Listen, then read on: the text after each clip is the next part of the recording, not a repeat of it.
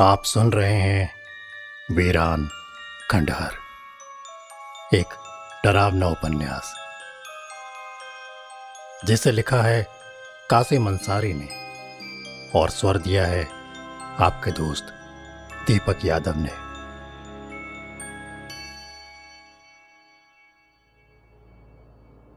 आँखें खोलो साहिल, आँखें खोलो। साहिल को आवाज़ थोड़ी जाने पहचाने महसूस हुई। उसे ऐसा लगा जैसे कोई दूर से उसे पुकार रहा है। फिर उसके कानों में वही आवाज़ टकराई। आँखें खोलो, साहिल। साहिल ने अपनी आँखें खोल दी। मगर ये क्या? वो तो एक हॉस्पिटल में था। उसके ही गाँव का हॉस्पिटल जो उसके ही बाप दादा ने बनवाया था। और आवाज़ देने वाला कोई और नहीं, बल्कि उसकी माँ, मिसेस नादिया थी। खुदा का लाख लाख शुक्र है। मेरा बेटा होश में आ गया। फिर से वही आवाज़ उसके कानों में टकराई। उस आवाज़ को वो कैसे भूल सकता था? वो और कोई नहीं, उसकी ही माँ की आवाज़ थी, नादिया खान की आवाज़। उसने हैरत भरी नज़रों से सबको देखा। उसके बगल में उसकी माँ, जो हाथ उठाए अल्लाह का शुक्र अदा कर रही थी, और उसके बेड के सामने डॉक्टर खड़ा हुआ, उसे ही देखा जा रहा था। साहिल को एक बार ख्याल आया कि लगता है वो कोई सपना देख रहा है। उसने उठने की कोशिश की मगर उसने महसूस किया कि उसके हाथ में ड्रिप लगी हुई थी। उसके कुछ भी समझ नहीं आ रहा था कि आखिर हो क्या रहा है। उसका दिमाग फटा जा रहा था। रात में तो वो कमरे में सोया था। फिर अचानक उसे ख्याल आया कि उसका दोस्त हैरी भी तो उसके साथ सो रहा था। उसने डॉक्टर से कहा, ये ड्रिप हटाओ मुझे मुझे उठने दो। नहीं, तुम आराम करो। पूरे एक महीने बाद तो तुम होश में आए हो। यह सुनकर साहिल के दिमाग ने काम करना बंद कर दिया। कि क्या? एक महीने बाद? वो कल रात ही तो सोया था और उसको नींद भी नहीं आ रही थी। सोने की कोशिश कर रहा था। कब नींद आ गई, पता ही नहीं चला। आखिर ये सब कुछ हो क्या रहा था? उसने डॉक्टर से पूछा, हैरी कहाँ है? इतने में उसके करीब उसकी माँ आ गई।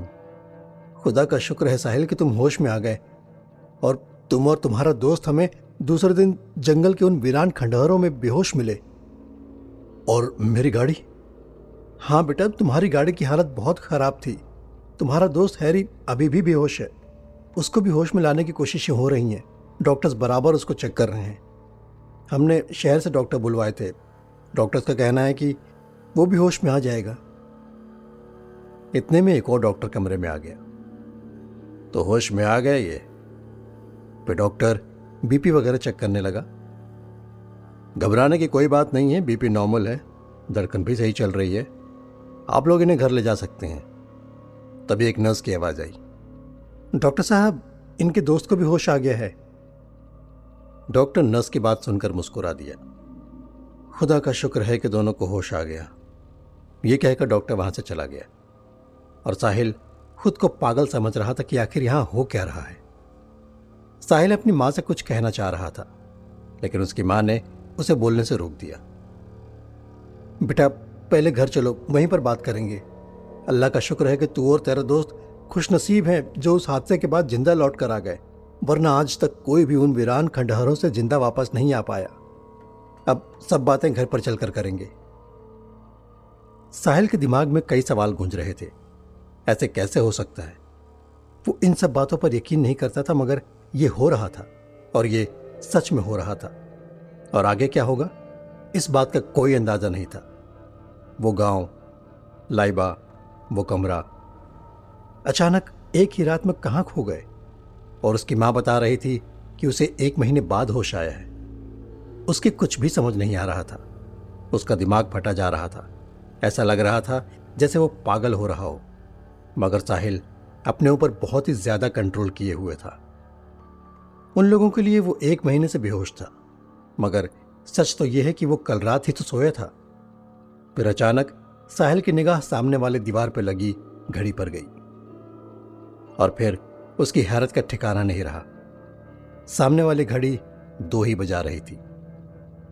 वो वही वक्त बता रही थी जो वक्त कल रात उसने देखा था। घड़ी देखकर साहिल का दिमाग बुरी तरह से उलझ गया।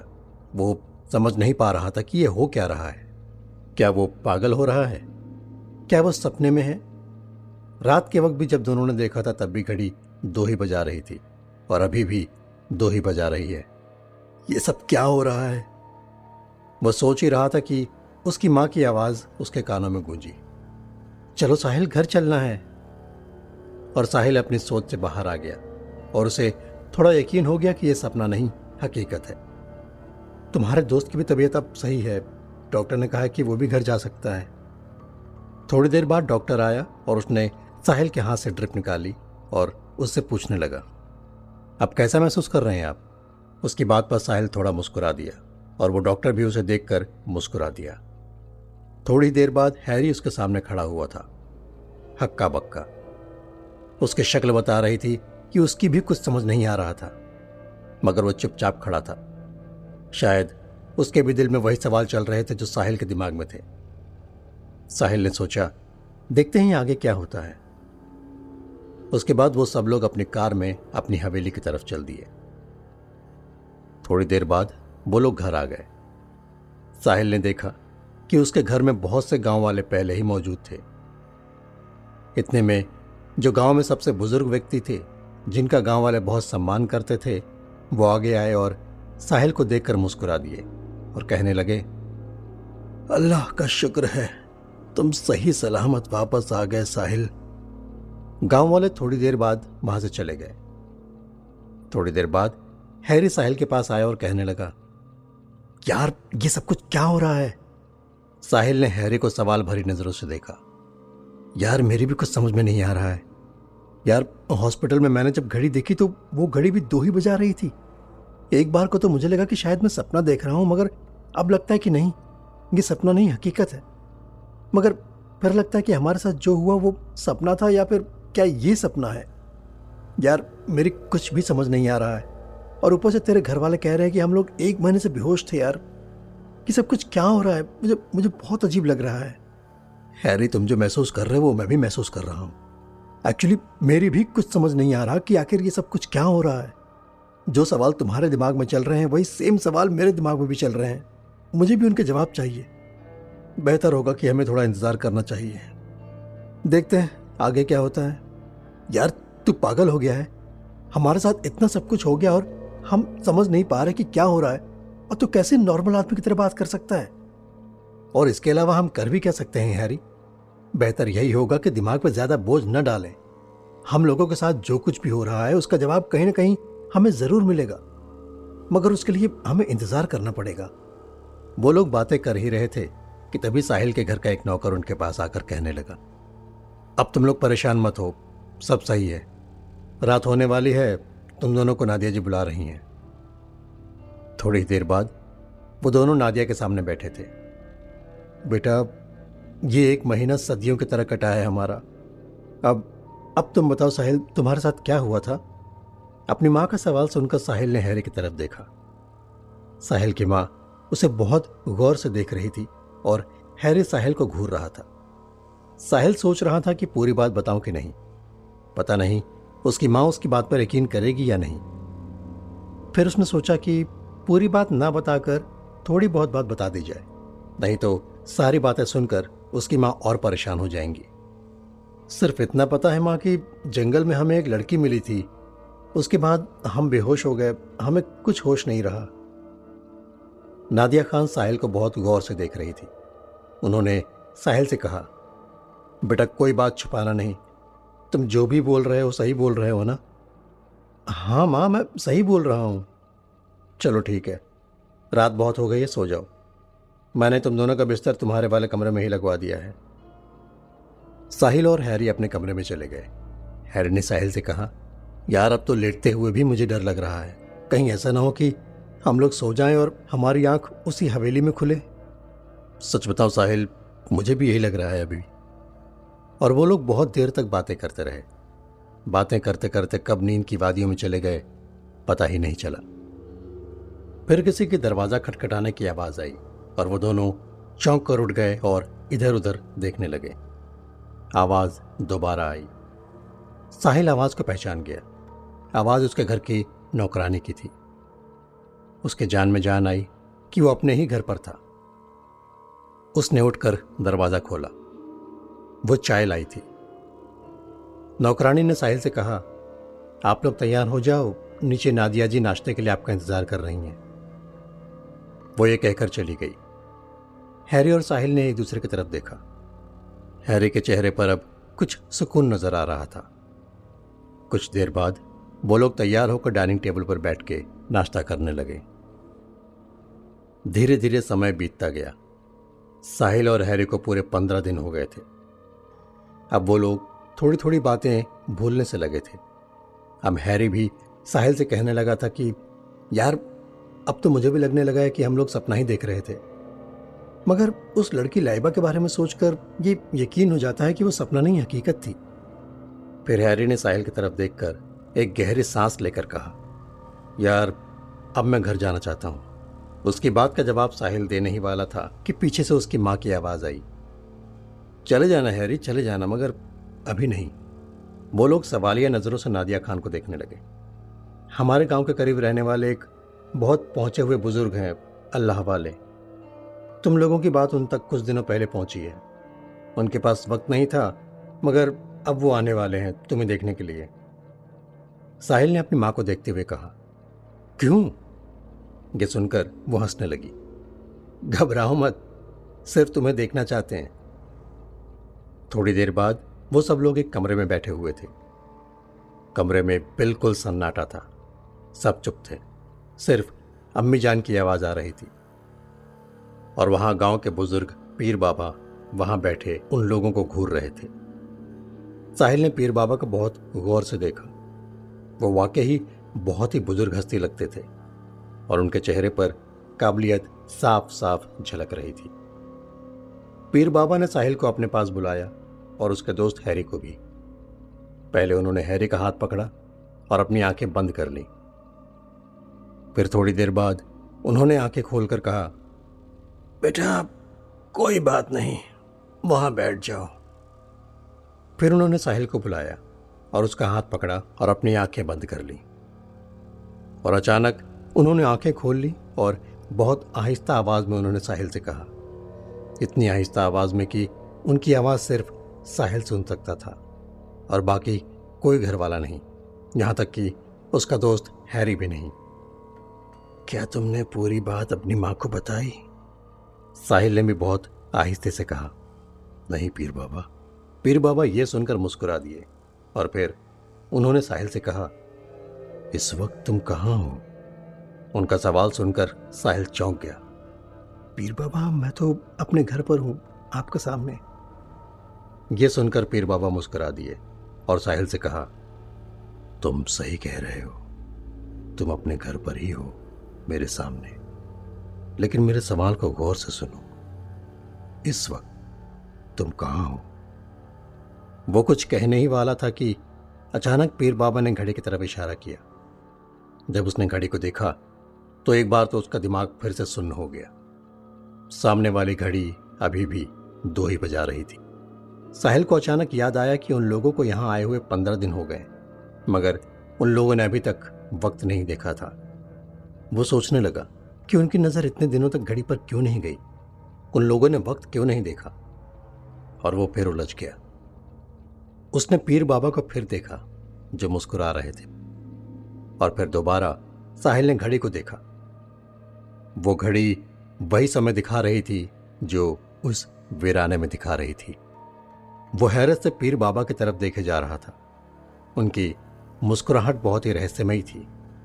उसने पीर बाबा से आहिस्ता से कहा यह सब क्या हो रहा है? पीर बाबा ने बहुत ही आहिस्ता से साहिल से कहा, साहिल कुछ ऐसी चीज़ें होती हैं जिनके बारे में हमें पता नहीं होता और जिनके बारे में हम यकीन नहीं करते और यकीन करना भी नहीं चाहते। तुम्हारे साथ भी कुछ ऐसा ही हुआ है और जो तुम्हारे साथ हुआ है वो बहुत कम लोगों के साथ होता है। मैं मैं कुछ समझा नहीं पीर बाबा। साहिल ने बेचैनी के आलम में पीर बाबा से कहा आ, आप कहना क्या चाहते हैं? पीर बाबा साहिल की तरफ़ देखते रहे। कुछ देर बाद पीर बाबा ने साहिल से कहा, क्या तुमने घड़ी देखी है? हाँ। क्या वक्त बता रही है? उस घड़ी में दो बज रहे हैं। पीर बाबा ने साहिल की तरफ़ बहुत गौर से देखा। साहिल ने देखा, उनकी आँखें चमक रही थीं। जो मैं पूछता जाऊँ, उसका जवाब बिल्कुल सही सही देना। साहिल ने हाँ में सिर हिला दिया। अभी जो घड़ी तुम्हें वक्त दिखा रही है। जब तुम हॉस्पिटल में थे तब क्या वक्त दिखा रही थी? तब भी घड़ी में दो ही बज रहे थे। जब तुम रात में कमरे में सोए थे उस वक्त कितने बजे थे? यह सुनकर साहिल हैरत में पड़ गया क्योंकि अभी तक साहिल ने उन्हें पूरी बात नहीं बताई थी। यहाँ तक कि उसने अपनी माँ को भी नहीं बताई थी। फिर यह बात पीर बाबा को कैसे पता चली? साहिल ये बात पीर बाबा से पूछना ही चाहता था। पीर बाबा ने हाथ से इशारा करके साहिल को मना कर दिया। मैंने तुमसे कहा, जो तुमसे पूछा जाए उसका जवाब दो। ये सुनकर साहिल खामोश हो गया। जब तुम्हारा एक्सीडेंट हुआ उस वक्त कितने बजे थे? उस वक्त भी यही यही वक्त था पीर बाबा। पीर बाबा साहिल की बात सुनकर खामोश हो गए। फिर अचानक वो बहुत तेज आवाज़ में बोले, इस वक्त तुम कहाँ हो? उनकी तेज आवाज़ सुनकर साहिल चौंक गया। वो सोचने लगा, पीर बाबा भी कमाल करते हैं। पहले तो मुझसे कहा, बहुत आहिस्ता आवाज़ में बात करो और अब इतनी तेज आवाज़ में खुद बात कर रहे हैं। वो कुछ कहने नहीं वाला था कि पीर बाबा ने इस बार साहिल से चिल्लाकर कहा, इस वक्त तुम कहाँ हो? उनकी तेज आवाज़ सुनकर हैरी साहिल की तरफ़ देखने लगा। मगर साहिल की हैरत का ठिकाना नहीं रहा। उसकी माँ वहीं पर बैठी हुई थी और ऐसा लग रहा था जैसे उन्हें कोई बात सुनाई नहीं दे रही, जैसे कि वो दोनों उन्हें दिखाई ही नहीं दे रहे। हैरी से सब्र नहीं हुआ। वो बोल पड़ा, ये सब क्या है? पीर बाबा, ये सब क्या हो रहा है? पीर बाबा ने हैदे की तरफ़ देखते हुए कहा, तुम तो बेवजह फंस गए बेटा, लेकिन जब फंस ही गए हो तो तुम्हें निकलना होगा। हैरी साहिल की तरफ़ हैरत से देखने लगा। साहिल का सब्र का बाँध टूट गया। और उसने पीर बाबा की तरफ़ देखते हुए चिल्लाकर कहा अब जब चिल्लाकर बातें कर ही रहे हो तो मुझे सीधे सीधे बताओ ये माजरा क्या है? तुम्हें क्या लगता है क्या तुम्हारी आवाज़ तुम्हारी माँ तक पहुँच रही है? देखो इन्हें गौर से देखो क्या ये तुम्हारी आवाज़ सुन पा रही हैं? साहिल बेबसी के आलम में पीर बाबा की तरफ़ देखने लगा। नहीं ऐसा बिल्कुल भी नहीं लगता। हमें बात करते हुए कितना वक्त हो गया? कम से कम एक घंटा तो हो ही गया होगा। देखो उस घड़ी की तरफ़। साहिल ने फिर घड़ी की तरफ़ देखा। वो अब भी दो ही बजा रही थी और साहिल अंदर ही अंदर पागल हुआ जा रहा था। उसकी समझ में कुछ नहीं आ रहा था कि आखिर ये सब कुछ क्या हो रहा है। साहिल की बेबसी इस कदर बढ़ गई कि उसकी आँखों से आँसू निकल आए और उसके अंदर का खौफ और बढ़ गया। मेरी मदद करो। खुदा के वास्ते मेरी मदद करो मुझे कुछ समझ नहीं आ रहा है सब क्या हो रहा है मेरे साथ। साहिल अपनी बेखुदी के आलम में तेज तेज आवाज़ में बोलने लगा। मगर उसकी आवाज़ सिर्फ़ पीर बाबा सुन रहे थे। उसकी माँ को मानो उन्हें कुछ दिखाई ही नहीं दे रहा था। पीर बाबा ने तेज आवाज़ में कहा शांत हो जाओ साहिल घबराओ मत। तुम एक भंवर में फंस गए हो। अभी मैं तुम्हें कुछ नहीं बता सकता बस तुम मेरी बात बहुत गौर से सुनो। तुम्हारे सामने और तुम्हारे दोस्त के सामने बहुत से रास्ते आएँगे जो तुम्हारी समझ से बाहर होंगे।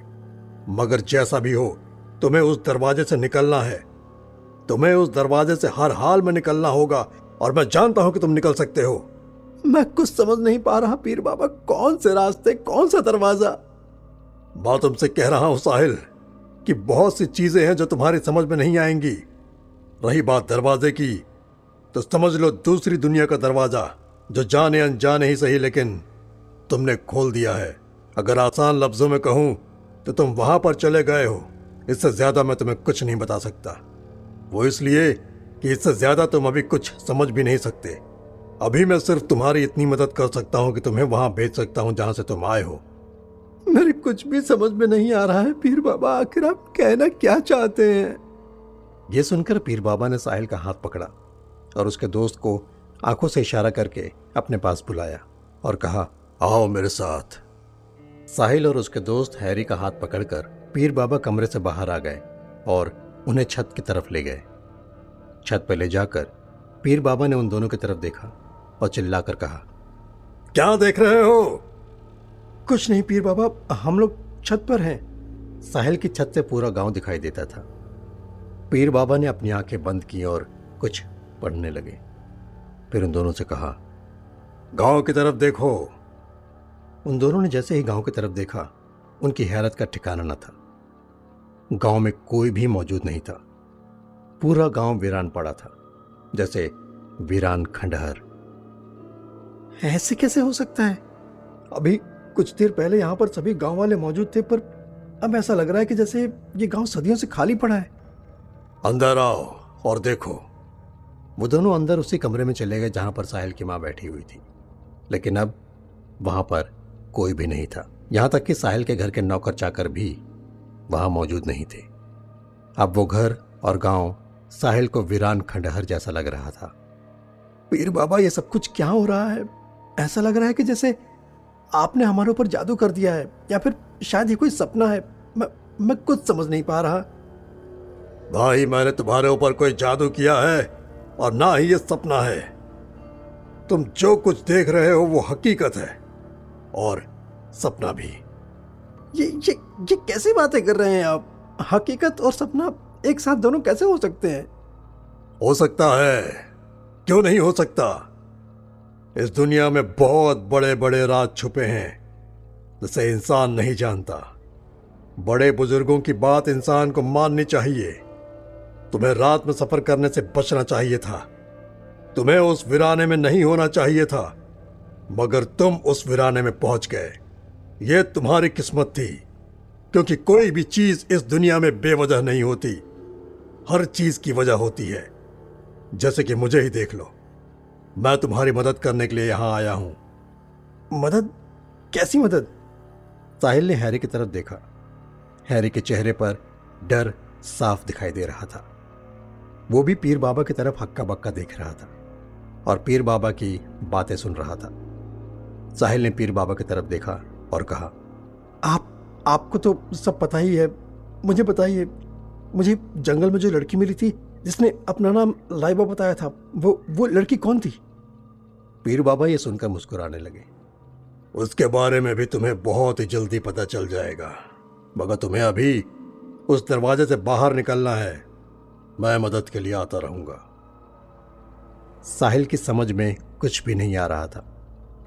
हैरी भी बहुत कुछ पूछना चाहता था, मगर पीर बाबा ने दोनों को चुप करा दिया और दोनों से कहा, जाओ, लौट जाओ। पीर बाबा कहाँ लौट जाए? ये ये तो हमारा घर है। पीर बाबा ने दोनों से फिर कहा यह तुम्हारा घर है। सही कहा। यह तुम्हारा घर ही है। मगर तुम खुद सोचो कि तुम्हारे घर वाले जो अभी कुछ देर पहले तुम्हारे सामने मौजूद थे, कहाँ गए? वो गाँव वाले जो कुछ देर पहले मौजूद थे, कहाँ गए? साहिल एक बार फिर खामोश हो गया और उसका दोस्त बेचारगी के आलम में उसे देखने लगा। साहिल ने अंदर ही अंदर फैसला किया कि जो होगा, देखा जाएगा। अब आगे बताइए पीर बाबा, क्या करना होगा? प्लीज़। मेरी बात को मानना होगा। मेरी बात को जब तक मानते रहोगे, सुरक्षित रहोगे और बाहर आ जाओगे। और बाहर आने के बाद भी ऐसे कई मौके आएँगे तुम्हारी ज़िंदगी में, जो तुम्हें हैरत में डाल देंगे। तुम्हें बस घबराना नहीं है। बस ऊपर वाले पर यकीन रखना है और यह सोचना है कि तुम बहुत जल्द इस मुसीबत से बाहर निकल जाओगे। याद रखना, खुद को कमज़ोर मत पड़ने देना। अपने जज्बात को काबू में रखना। अपने ऊपर डर को हावी मत होने देना।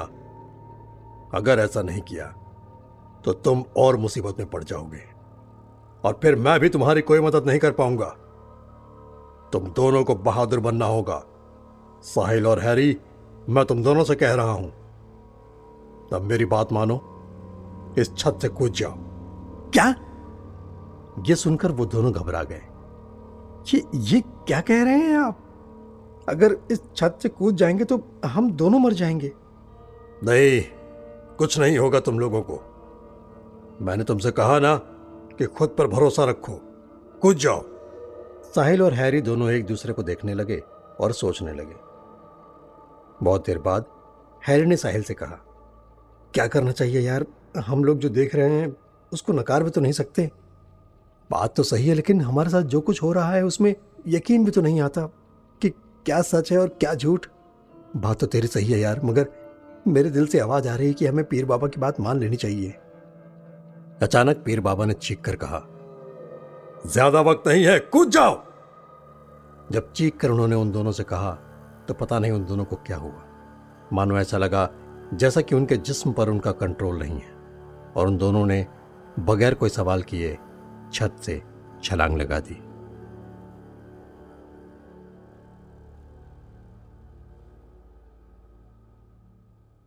ऐसी ही इंटरेस्टिंग किताबें कुछ बेहतरीन आवाजों में। सुनिए सिर्फ़ ऑडियो पिटारा पर। ऑडियो पिटारा सुनना ज़रूरी है।